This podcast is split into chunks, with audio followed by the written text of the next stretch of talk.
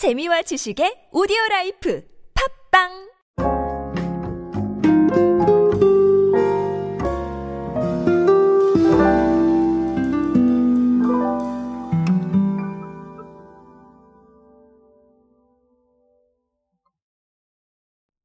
여러분 쿨피스 알고 계시죠? 사실 떡볶이를 주문을 하시면 이 쿨피스 많이들 드실 겁니다.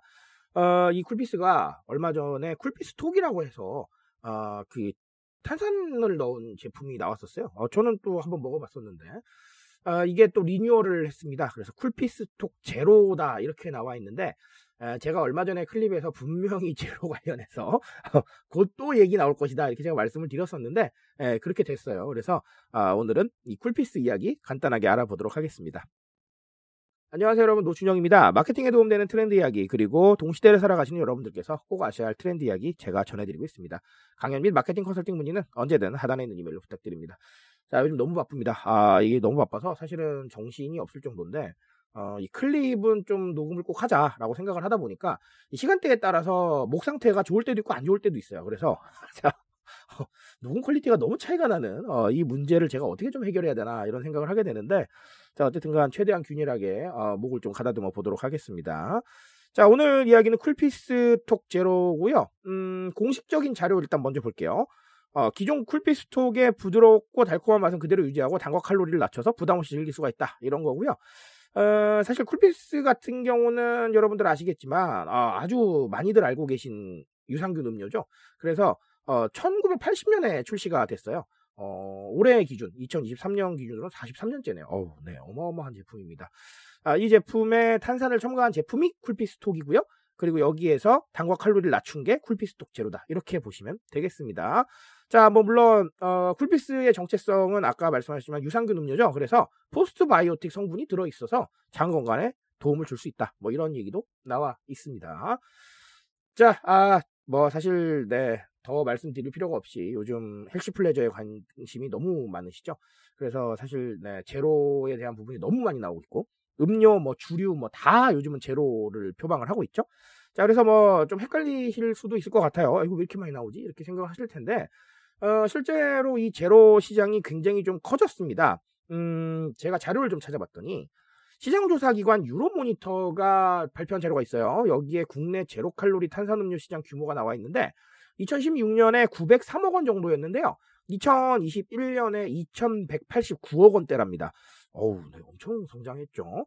어, 그리고 업계에서는 지난해, 그러니까 2022년 자료는 아직 안 나왔는데, 어, 지난해에는 3천억 원이 넘었을 거라고 추정을 한다고 해요. 그러니까 뭐, 네, 엄청나게 핫한 시장이다. 이렇게 보시면 되겠죠. 자, 어, 언제나 말씀드리지만, 헬시 플레저입니다. 결국은 사람들이 조금 더 뭔가 나한테 도움이 되는 것을 찾고, 조금 더 나한테 필요한 것들이 뭔가 하나는 있었으면 좋겠다라는 이런 생각들을 하고 있는 것 같아요. 그런데 그게 다 나를 중심으로 생각을 하기 때문에 기왕이면 건강에 도움이 되고 기왕이면 살도 절 찌고 이런 거에 대해서 굉장히 관심을 많이 가질 수밖에 없겠다. 아, 이런 생각들을 하게 됩니다. 자, 어, 이런 양상은 상당히 좀 다양해질 거예요. 제가 얼마 전에도 한번 지적을 해드렸지만 사실 나를 위한 소비는 저도 나를 위한 사치 뭐 이런 걸로 많이 들었어요. 어렸을 때. 아, 오늘 월급날이니까 나 맛있는 거 한번 먹을까? 뭐 이렇게 해가지고 한우 한번 써시고 이런 거를 많이 생각을 했지만 자, 그것도 물론 나를 위한 소비죠. 근데 어, 이 소비의 양상이 굉장히 다양해지고 있어서 음, 예를 들면 나의 발전을 추구하는 소비, 음, 나의 건강을 생각하는 소비, 그리고 나의 무언가 지속 가능한 상황들을 위한 소비 이런 것들에 신경을 쓰고 있다라는 거예요. 아주 중요한 개념이겠죠. 자, 그래서 헬스 플레저가 더 힘을 얻을 수밖에 없는 것이고, 자, 이런 식으로 많이 나오는 겁니다. 그래서 연관되는 뭐 키워드들이 좀 있어요. 예를 들면 뭐 self medication이라고 해서 뭐 스스로 관리하는 트렌드, 그리고 필건강 트렌드라고 해서 뭐 하나라도 건강에 도움되는 것을 찾는 트렌드, 이런 것들 다 연관지어서 생각하시면 되겠습니다. 자, 아, 오늘도 똑같이 말씀을 드릴 것 같은데, 분명히 얼마 지나지 않아서 또 이런 사례 나올 겁니다. 그래서 아마 제가 또 소개를 드릴 것 같긴 한데, 사실 비슷한 종류의 제품들로 유사한 것들이 좋은 것들이 있음에도 불구하고 제가 아, 계속해서 좀 비슷한 사례들을 찾아드리는 건 너무 중요하기 때문이에요. 현재 이게 방금도 말씀드렸다시피 시장도 성장세고 사람들도 공감을 하고 있고 그리고 어, 기업들도 이걸 바라보고 있기 때문에 제가 뭐 정말 기출 문제 여러 번 풀듯이 아, 말씀을 드릴 수밖에 없다는 거 좀 이해를 해주셨으면 좋겠습니다.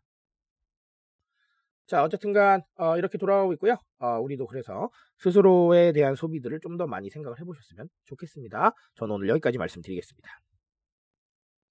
트렌드에 대한 이야기는 제가 책임집니다. 그 책임감에서 열심히 뛰고 있으니까요. 공감해 주신다면 언제나 뜨거운 지식으로 보답드리겠습니다. 오늘도 인싸 되세요, 여러분. 감사합니다.